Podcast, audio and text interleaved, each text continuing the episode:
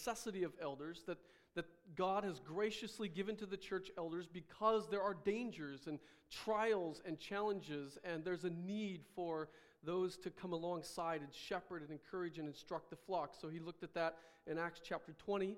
And then a few weeks ago, we talked about the qualifications of an elder, the character that an elder must have. And then last Sunday, uh, he talked about the training or the preparation of an elder uh, that, that is needed in 1 Timothy chapter 4. And today we're going to talk about the motivations of an elder. What are the right motivations an elder ought to have in light of the time in which we live? Chapter 5, verse 1. Let's stand as we read God's word in honor of his word. Uh, that's our passion, our desire today.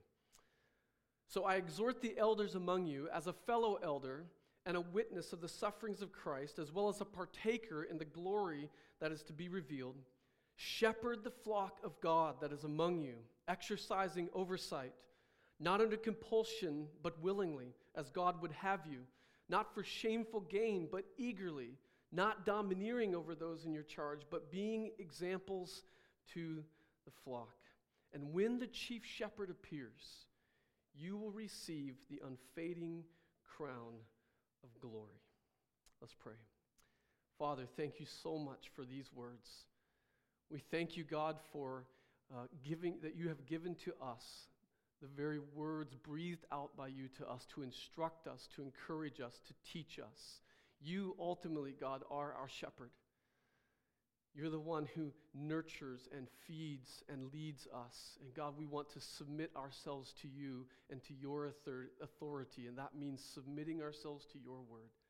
And so, God, I pray that your word today would strengthen us, would convict us of sin, would call us continually to repentance and faith in Jesus Christ.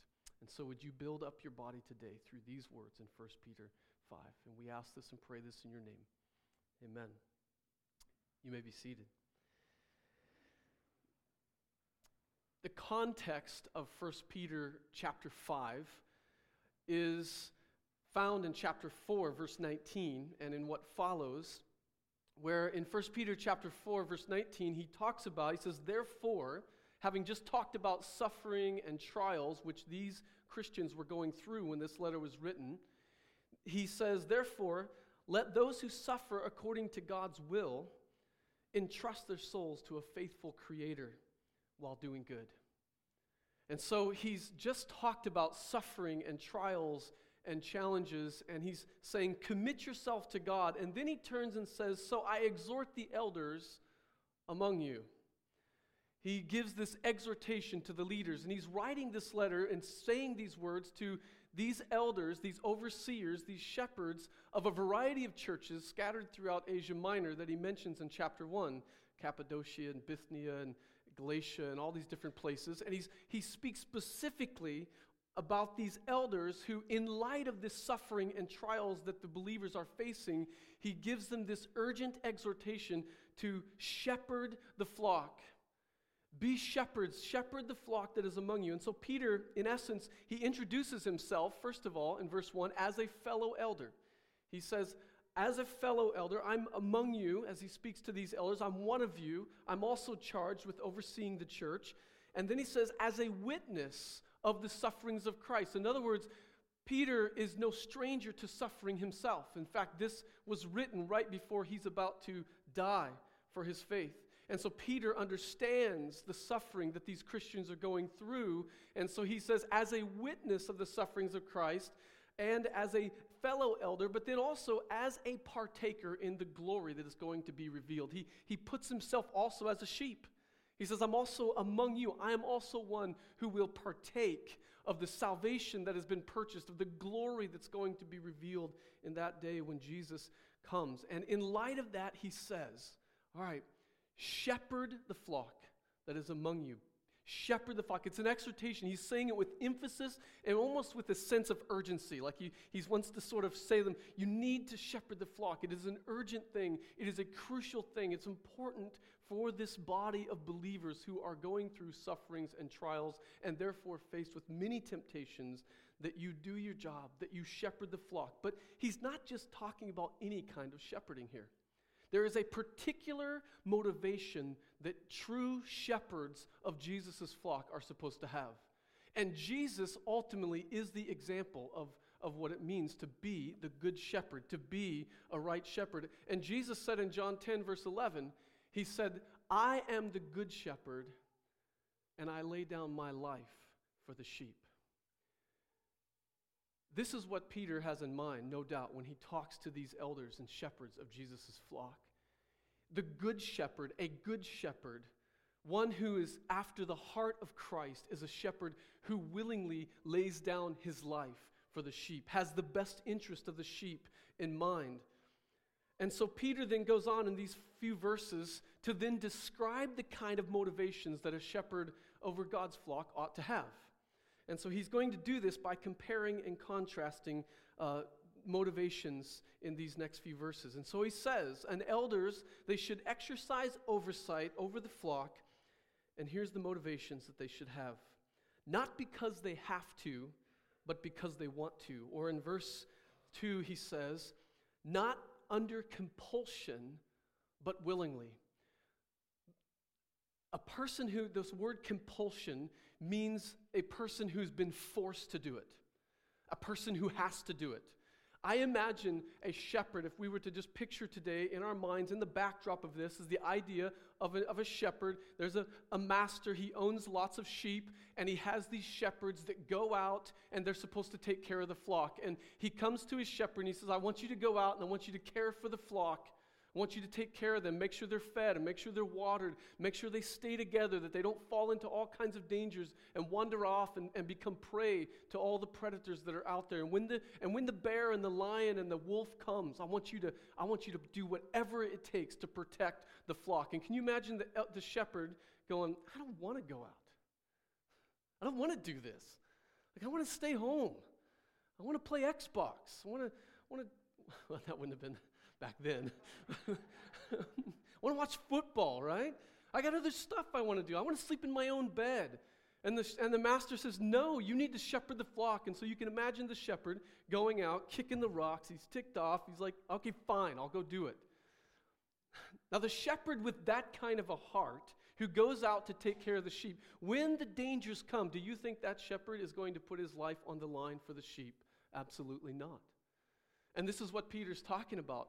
It's not just any old shepherding that can happen. We, he says, I, I don't want shepherds to be those who do it because they have to do it, because those shepherds will not actually look after the flock. He says, but need to be willing to do it. They want to do it. The, the, the motivation that a true shepherd of God who is, who is after the heart of Christ has is one who willingly does it. He's eager to do it. He has the heart of Christ. What did Jesus say in John 10, verse 18, he says, No one takes my life from me. No, he says, I lay it down of my own accord. That's the heart of Jesus, right? He willingly gave up his life. No one forced it from him. He made it clear I am willing to give my life for the sake of the sheep. This is the motivation that Peter says a true shepherd, elder of God's flock ought to have. They're willing to give their life, to put themselves in harm's way to care for and protect the sheep. Secondly, he says, an, an elder or overseer ought to uh, oversee the flock not for shameful gain, not for shameful or greedy gain, but eagerly. Um, I think there's two things probably in mind here. One is uh, in, in the New Testament, Paul talks a lot about elders and shepherds who make their living through the gospel, pastors who shepherd churches, that, that, that earn a living, that are paid to do this. This is their life, and they're devoted to it. And there are those shepherds who, simply for greedy gain, they're looking out for themselves. They do it simply for the money. They're just greedy to get more and more. They don't care anything about the flock, but it's greedy gain. It's what I can get out of it. And there are a lot of shepherds out there just like that, that it's all about the money. It's all about what they can get for themselves. But even more than that, it's not just a monetary thing, I think, that's in mind here, but a person, a shepherd who is out to do this job, this task of shepherding simply for gain, what they can get for themselves, may also be uh, because it's, uh, it's good for their reputation. Uh, where I come from, I come from small towns. And it's often common in small towns for someone to be on all kinds of different boards in order to, uh, because it's good for their persona. It's good for their reputation. And so to be able to say in a town of 3,000 that I moved here from, to be able to say, hey, I'm the, I've got this business, I'm a, I'm a reputable business owner, I'm on the school board, and I'm also on the church board. And it can become this thing of what I can get out of it. It, it helps my business, it helps my bottom line, it, it builds me up, it gives me a good reputation. And there are shepherds who could simply oversee the flock for those kinds of reasons. Now, when the, the dangers come, when the shepherd has to step up and protect the flock at the cost of his life, at the cost of his reputation, is that shepherd going to stand and protect the sheep? Absolutely not, right? Because it's not about the sheep, it's about themselves. It's about what they can get. And the moment in which what they want for themselves is threatened, they run. They leave the sheep vulnerable. He says, Don't, don't shepherd my flock for great, greedy or shameful gain. He says, But do it eagerly this word eager, it almost sounds a little bit like the first one, willing, but the word eager actually comes, it's almost like an intensification of the first one. Not only need, does the shepherd need to be willing, but he says they need to be eager to do it. They're, it comes with a sense of excitement and joy. Like they, are, they not only want to, but they're excited to shepherd the flock. Now, think about this. This may sound strange. They're excited to put themselves in harm's way to do whatever it takes to protect the flock of God. That, that sounds a little strange, doesn't it? They're excited to put themselves in harm's way. They're excited to, to put themselves in a place where they could lose their reputation, they could lose their job, they could lose their life for the sake of the sheep. Those two things don't sound right, do they? Or do they? In Hebrews chapter 12, verse 2, what does it say about Jesus? It said, Jesus, who for the joy set before him, he endured the cross. For the joy set before him, he went to the cross, scorning its shame, and he sat down at the right hand of the Father. Joy and the cross? That doesn't sound right, does it? No. But Jesus had the big picture in mind. He understood what the goal was. He saw the reward that we're going to speak of in a minute.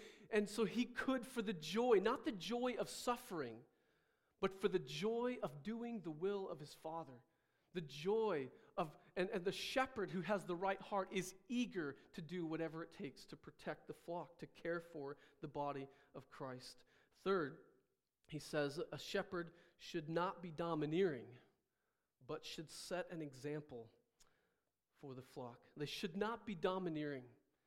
In other words, a shepherd, a true shepherd with the heart of Christ, isn't one who simply barks out orders and gets everybody to do what they say. The, min- the mission of this church, which is the mission of every church, is to make disciples who make disciples. Now, Pastor Nick could stand up here and say, Listen, folks, you need to be making disciples. What's wrong with you? Get after it. What is your problem? Jesus said, Make disciples, right?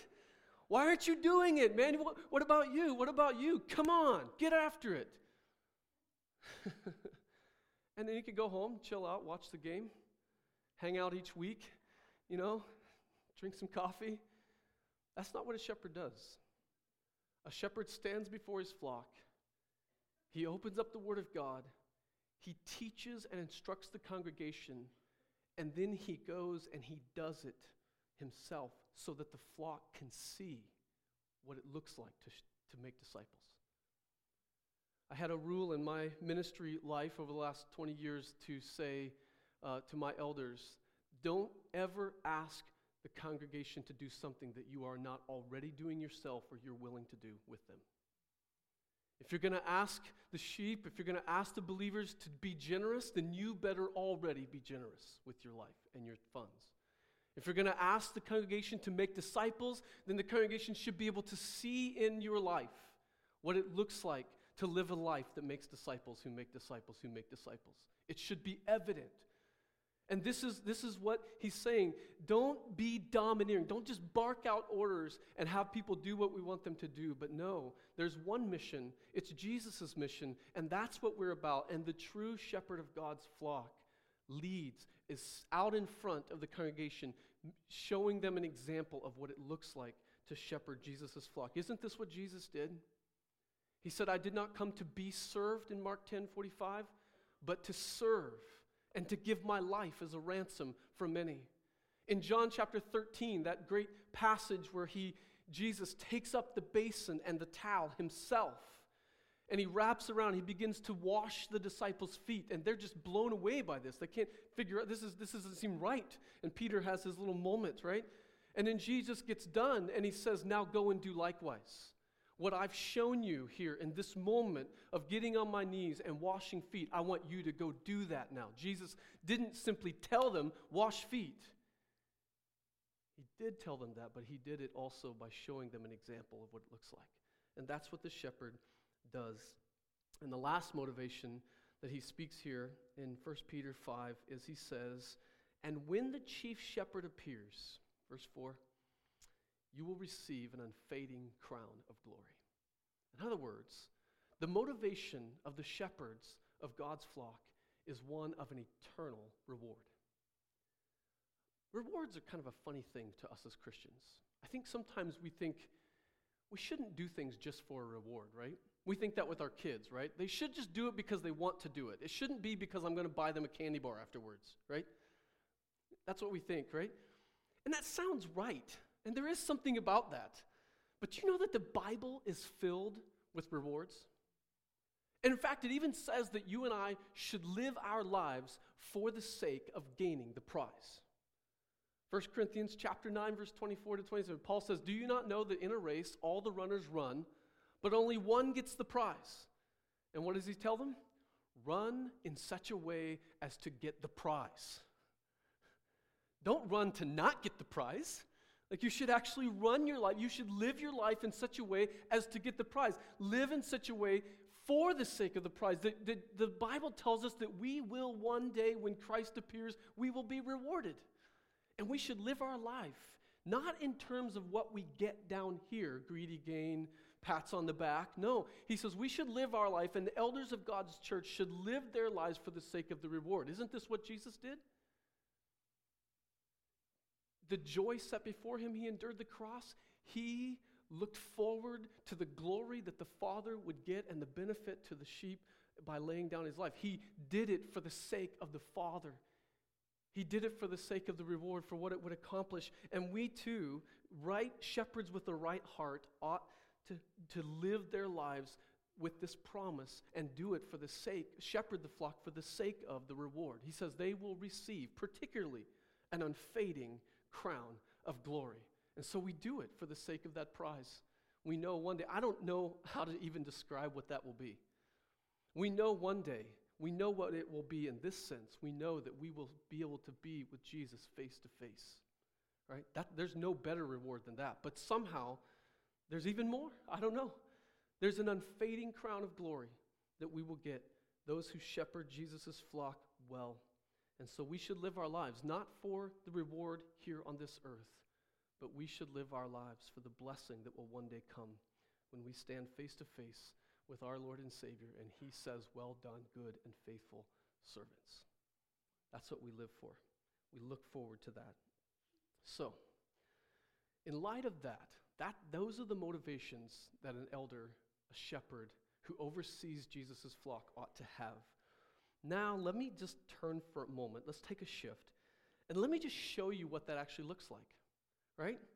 Instead of just saying, here's, here's the heart motivation a person should have, but let me, let's just look into the book of First Peter and let's see what this actually looks like in people's lives in the midst of real suffering, and then also make the connection. What does this look like for us? How does shepherding the flock actually play out on a day to day, week to week basis in the life of Jesus' church? And why is it so important that we have shepherds who are willing to put their life on the line for the sake of the sheep? Why is this so very crucial? Well, in this culture, in this time in which Peter writes this letter, and to the people he writes it to, just imagine for a moment the trials that they are facing. They, the, the culture that they became Christians in was a culture that was completely shaped around the worship of the Greek gods. The, the culture, the, their worship of these gods, their bowing down to these gods, it, it was a part of their family life. It was a part of their meals that they ate. This is why Paul in 1 Corinthians 8 had to talk about meat sacrificed to idols, because even the meals at certain times of the year that they ate in their families was, was wrapped up in worship to these gods. Their, not, not only was their family life, but their social life, the, the worship of these Greek gods that these people lived in was wrapped up in these, these drunken, sensual parties that they had, and it was actually done as a means of worship and honor to these gods. So their social life was a part of worshiping these gods and paying homage. Their entertainment and sports was a part of worship. The, in those days, they had the, the Olympic style games that they did in Ephesus, and they did it in honor and in worship to the goddess Artemis. In fact, the temple of Artemis is located in Ephesus in modern day Turkey, and it is the, one of the seven wonders of the world. And, and so they would do this in worship. It, their sport was even a part of their worship. Their work and their business was a part of worship. They had what was called kind of like modern day unions, but they had these things called trade guilds. And they were formed and, and fashioned in such a way as to be a, an aspect of worship and honor to appease the Greek gods in their culture. And so even their work was a part of these gods. And not only that, but the government. The phrase of the day was Caesar is Lord. Right?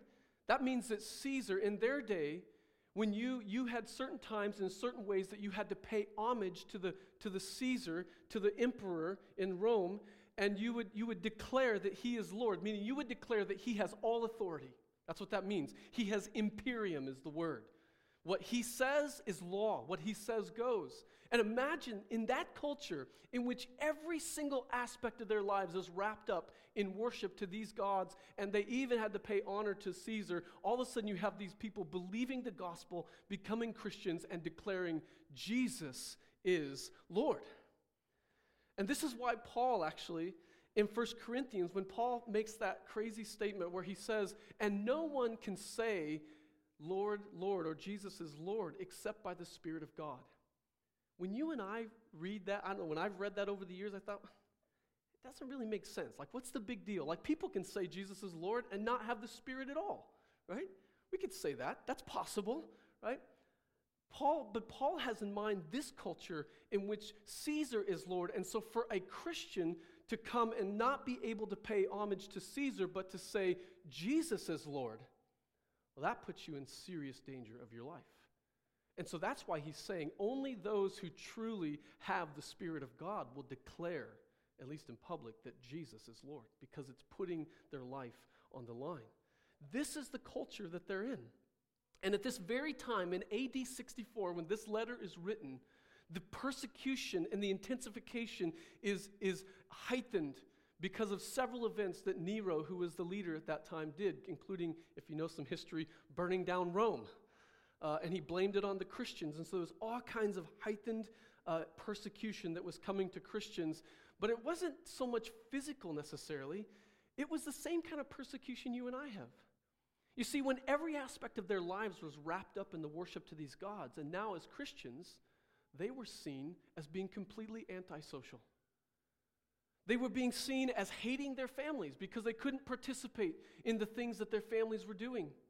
They were seen as, as being haters of their friends and their neighbors. They were seen as antisocial. They were seen as menaces to society. The, the historian Tacitus, back in that day, wrote that Christians were haters of mankind's, mankind and menaces to society because they disrupted the life of the culture. They did not participate in the life of the culture. They could not.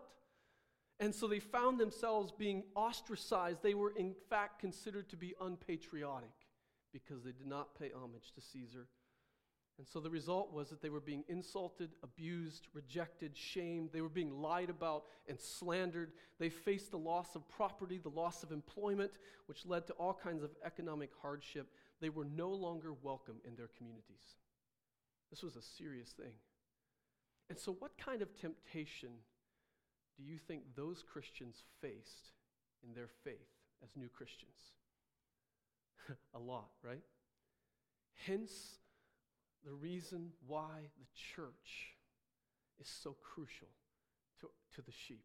Why it is so crucial that the church come around these believers and care for them. Why it is so crucial that there are shepherds. It's in light of that that Peter is saying to the elders, shepherd the flock. It is crucial. Their very life depends on it. Because these Christians were facing several temptations, and I listed them in your bulletin there. And so let, us just look for a moment at how Peter demonstrates to these elders in these churches how they should shepherd the church in the midst of suffering, in the midst of difficulties. Let's look for a moment. So, first of all, when they were facing these temptations, they no doubt, from what Peter writes, we can, we can see that they were tempted to forget who they were, just like you and I. When we face these pressures and, and these, when everything seems to be bearing down on us and we seem to be ostracized from our own society, we, there's this temptation to forget who we are. And so, what does Peter say right from the start? He reminds them in verse 1 that they are exiles. They're exiles. He reminds them again in chapter 2, where he says that they were those who were aliens and strangers in a foreign land. In other words, as a Christian, this world in which those Christians found themselves and you find yourself in, this is not our home. We should not feel at home in this place. We should feel awed. And so, so Peter is reminding them it's if you feel weird in relation to your family now, in relation to your job, in relation to your work, if you feel a bit weird and feel a little bit like you're on the outside, that's because you are. It's because you are. You're in exile. This is not your home. Paul said our citizenship is in heaven, where we await a Savior from there, right? And so, and so I urge even us. So, so, what does Peter say then? He reminds them, You're exiles, you're strangers, you're aliens, you're sojourners. This is what you are in Christ. And that's why we need each other as exiles and strangers and aliens, right? But then he reminds them, You are those, in verse 1, chapter 1, verse 3, you are those who've been born again to a living hope through the resurrection of Jesus Christ from the dead. That you are those who have an inheritance that is, that is kept by God's power through a faith for such a great salvation, right? This is who you are. And he reminds them of this over and over again through this thing. He says, Stand firm in this. Know who you are. You're strangers. And so if you feel weird, as you sit around the break room at your workplace and there's conversations that go on and you feel like this is, I, you feel strange, you don't know what to do, you feel awkward, good. Praise God. Because if you don't feel weird in this culture in which you live, then maybe, maybe your faith in Christ is not real. You should feel like an exile. And this is what Peter wants them to know. It's not strange.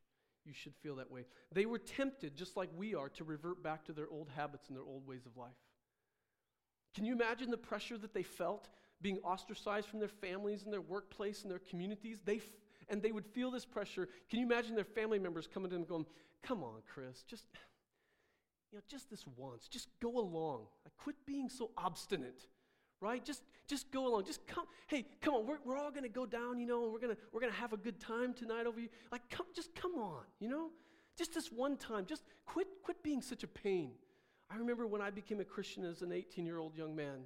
I remember many of my friends saying to me, Here, you, you should come to our church because we don't have to take it that serious. Right? Right? You should come with us. Like, what, what is wrong with you? They would say. Come on, just come with us, Chris. What's going on? And I would say, No, I, I can't. You don't understand.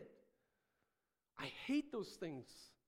I don't want anything to do with those things. And, and, can you imagine the pressure? So we're tempted, however. I remember the intense temptation in my life to revert back to my old ways instantly.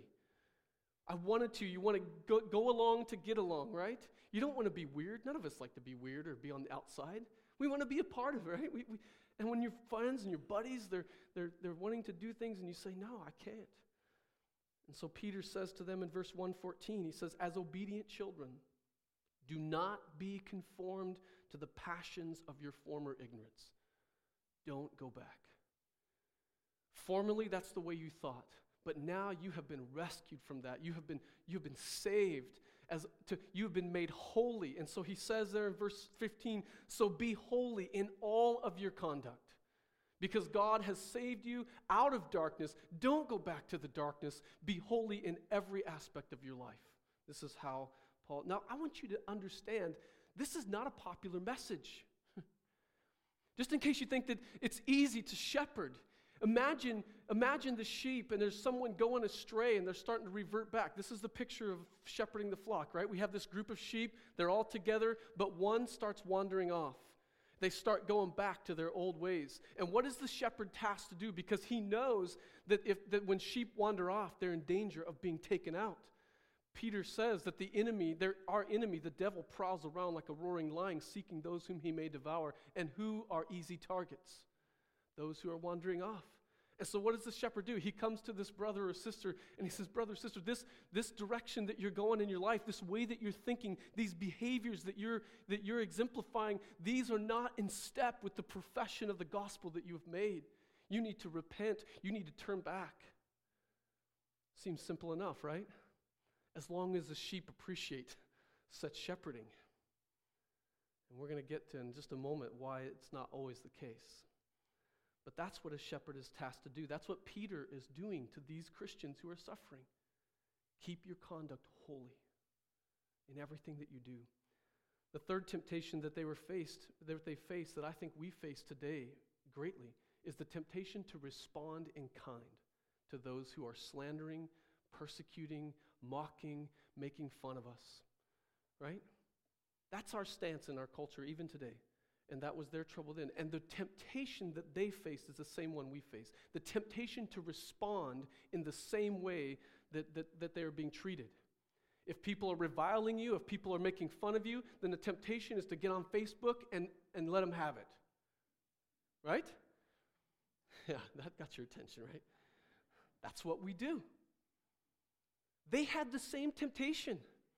Right? What does he say? He says in verse chapter 2 verse 1, they were being tempted to do the very behaviors that were being done to them. I don't know about you, but when somebody slanders you, what do you want to do to them? I don't even want to get on Facebook. I want to punch them in the face. Right? I don't know about you. That's my temptation. I'd like to take them out back and we'll talk about this, right? I want to make it right. Right? But what does Peter say to these believers who are being slandered and lied about and abused? He says to them in 2 verse 1 So put away all malice. This is the way that these are the things being done to them. Put away malice and deceit and hypocrisy and envy and slander. Don't find yourselves going into the mud. This is not what you're supposed to do. This is not how Christians behave. And he, and he says in 3 verse 9, look at what he says. He says, Do not, he says, finally, all of you have unity of mind, sympathy, brotherly love, a tender heart, a humble mind. Then listen to what he says. Verse 9 Do not repay evil for evil or reviling for reviling, but on the contrary, when they slander you, when they make fun of you, when they mock you, you bless them. Now, that's not very easy, is it? That's why this Christian life that we live cannot be lived in your flesh and my flesh. You can't live that way. You, I don't have the ability to live that way. I just told you, I want to punch them. So, what keeps us from punching them? What keeps us from the stroke of the keys on Facebook and hammering back with a great one liner? What keeps us from that? It's the Spirit of Almighty God who lives inside of us, that saved us and rescued us through the blood of Christ. It's that, right? That's the only thing that will keep us in those moments from paying evil for evil and reviling for reviling. That's the only way we will bless. And Peter says to these believers who are being completely put down for their faith, he says, This is what you were called to, and you will obtain a blessing for it. There was a temptation as well in trials, number four, to doubt God. Aren't we all? Tempted in that way? When suffering and persecution comes your way, even the suffering that's experienced in this body just this week, even just the suffering of loss, experienced it this morning. It's been experienced this last week. And Kaylee's dad, or mom, passing away. That kind of suffering brings a temptation for us to doubt God and to misunderstand God's ways, doesn't it? Have you ever found yourself going, why? What's this about? Throwing your hands in the air, going, I don't understand, I don't get it. What's going on? Can you imagine these Christians? They're facing the very same things. They're being persecuted and beat down, and there are some physical consequences that are coming to them. I mean, Nero was a maniac.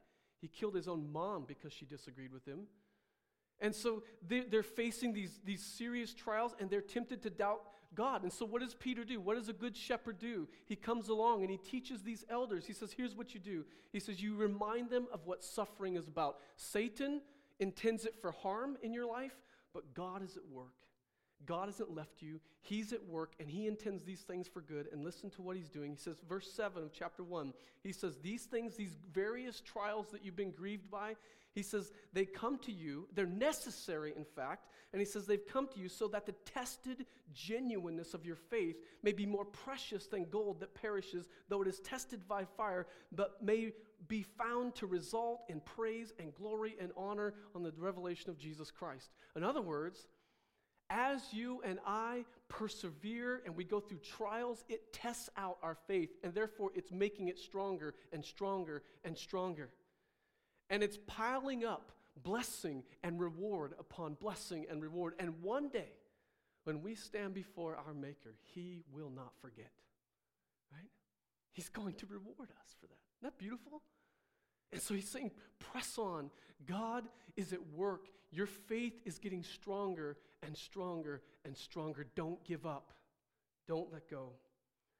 He also says in many places, he says that when they speak against you, he says in verse uh, chapter 2 verse uh, verse 12 he says when they speak against you as evildoers uh, he says let them see your good deeds. Like be doing good. As they're persecuting you let them see your good deeds and that's going to result in praise to god. It's very difficult even for those who hate christians it's very difficult for them to continue to beat you down when you just keep doing good right? I had a rule in ministry over the years that when I had lots of critics, I just sought to outdo them in good deeds. Right? Those who hated me, I just sought by God's grace to say, I'm to I'm to care for the poor. I'm to encourage the sick. I'm to build up the weak. I'm just to keep serving and serving so that as they're reviling me, as they're treating me as Paul or Peter says as evildoers, they may see my good deeds and may it be to the praise of God. And so he reminds them of this. He says, Be careful. In fact, he reminds them of the ultimate connection in our suffering. Five times in this letter, he says, When you suffer, he says, he makes this connection. He says, And remember, it's just as Christ suffered. When you suffer for the sake of doing good, your life looks more like Christ than maybe any other time. Isn't that amazing? Look at it. He says it several times. In chapter 2, verse 21, he says, For to this you have been called because Christ also suffered for you. You look in, in verse, uh, verse 16 of chapter 3 or 18, he says, For Christ also suffered. We live, we go through these things, we endure because Christ also suffered. In chapter 4, verse 1, I love this verse. He says, Therefore, Christ suffered in the flesh, and so arm yourselves with the same way of thinking. Have the mind of Christ, suffer like he did. He didn't revile even when he was on the cross, did he? He endured it for the sake of, of obedience to the Father, which is our salvation. And we should do the same. And so this is how he, they shepherd the flock. This is an example that Peter gives of shepherding the flock. So let me just close with these few words. One would think that seems simple enough, right? But it's not. It's not simple. First of all, let me just give a few obstacles that happen in the life of shepherds and in the culture we live that make this a very difficult thing. First of all, the culture in which we live. Let me give you two things about our culture that makes it very difficult for churches and shepherds of churches to lead well. Our culture completely rejects authority. We have come to the conclusion that all authority is bad. And it's not just in the culture, it's creeped into our churches. Our culture c- cannot stand authority, and we've completely rejected authority. And so when a shepherd comes in and, and comes to a person, a sheep that's straying off, as one who is over that sheep, who's been charged with the authority from God to care for that sheep's soul, and says, Hey, brother or sister, you're out of line. We have this reaction even if we disagree, we have this reaction. We, we, we reject that authority. Let me give you an example of how this looks. My kids came home last year from school, and they were completely up in arms about something. Uh, the principal had said, I told them I was going to share this, but and my, the principal said that uh, because the boys were treating the girls bad um, at lunchtime, that from the rest of the year, the girls are going to sit on one side and the guys are going to sit on the other. And my kids came home and they're telling me about this, and they're a bit up in arms about this, right? They're like, they're just, they, they, I could sense the, the uh, attitude that they had, and the whole school was up in arms. Like it would just through everything. People couldn't believe it. And so at that moment, as a father, I have an opportunity to teach my son or my daughter about authority. Right? And I think we're failing at this, moms and dads. And so, what did I say to my son and my daughter? I said, uh, Is that principal in authority over you while you're at school? Yes. They said that, yes. So, if you obey what that principal has asked you to do, is it going to cause you to, to sin and disobey God? No. Then do it. Then do it. You see, just because you don't like something that a person in authority says or believes, it doesn't mean you get to disrespect them, right? Authority matters. And we live in a culture that says if I don't agree with you, if I don't, if I don't like you, then I don't have to even respect you, right? I can put you down. I don't have to listen to you. We have a, this reaction that's against authority. And yet our Bible is filled with the opposite. In fact, you want to know how serious this is for these people? Peter actually tells them, you can you imagine this? He says to them in chapter 2 verse 13, "Be subject for the Lord's sake to every human institution."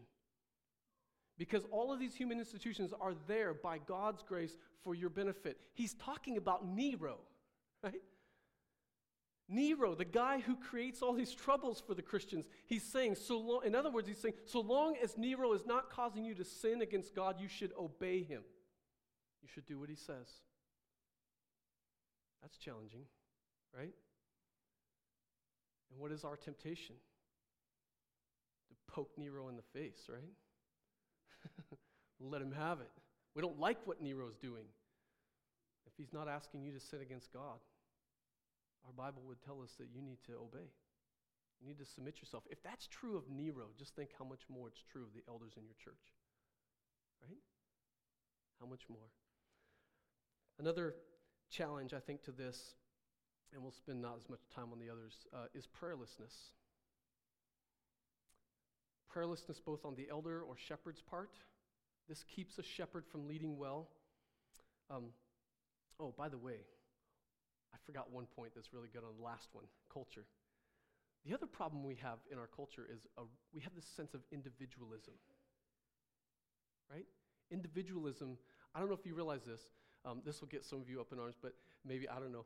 Um, it's anti Christian. I don't know if you know that. Like, and what I mean by that is that individualism says, I don't need anybody. I'm my own man. I can determine what's good for me and my family. I don't need you to tell me what's good for my family. So then imagine an elder coming to his sheep in the church and saying, Brother or sister, you're out of step with the gospel. And what does that, what does that person do? That person says, Who the heck are you? Right? They reject authority and they also go, Hey, I don't need somebody to tell me how to live my life. You know, the very nature of being a Christian is to be saved into a body of believers to whom you are willingly submitting yourself to for accountability? That's what it means to be a Christian. There is no other view in Scripture of what it means. To be a Christian is to be a member of Jesus' body and to therefore submit yourself to every person in that body and to submit yourself to the direction of the leaders of that body. Right? That's a challenging concept in our day, isn't it? I can see by the looks on your faces. Like, that's challenging. That's why we need the Spirit.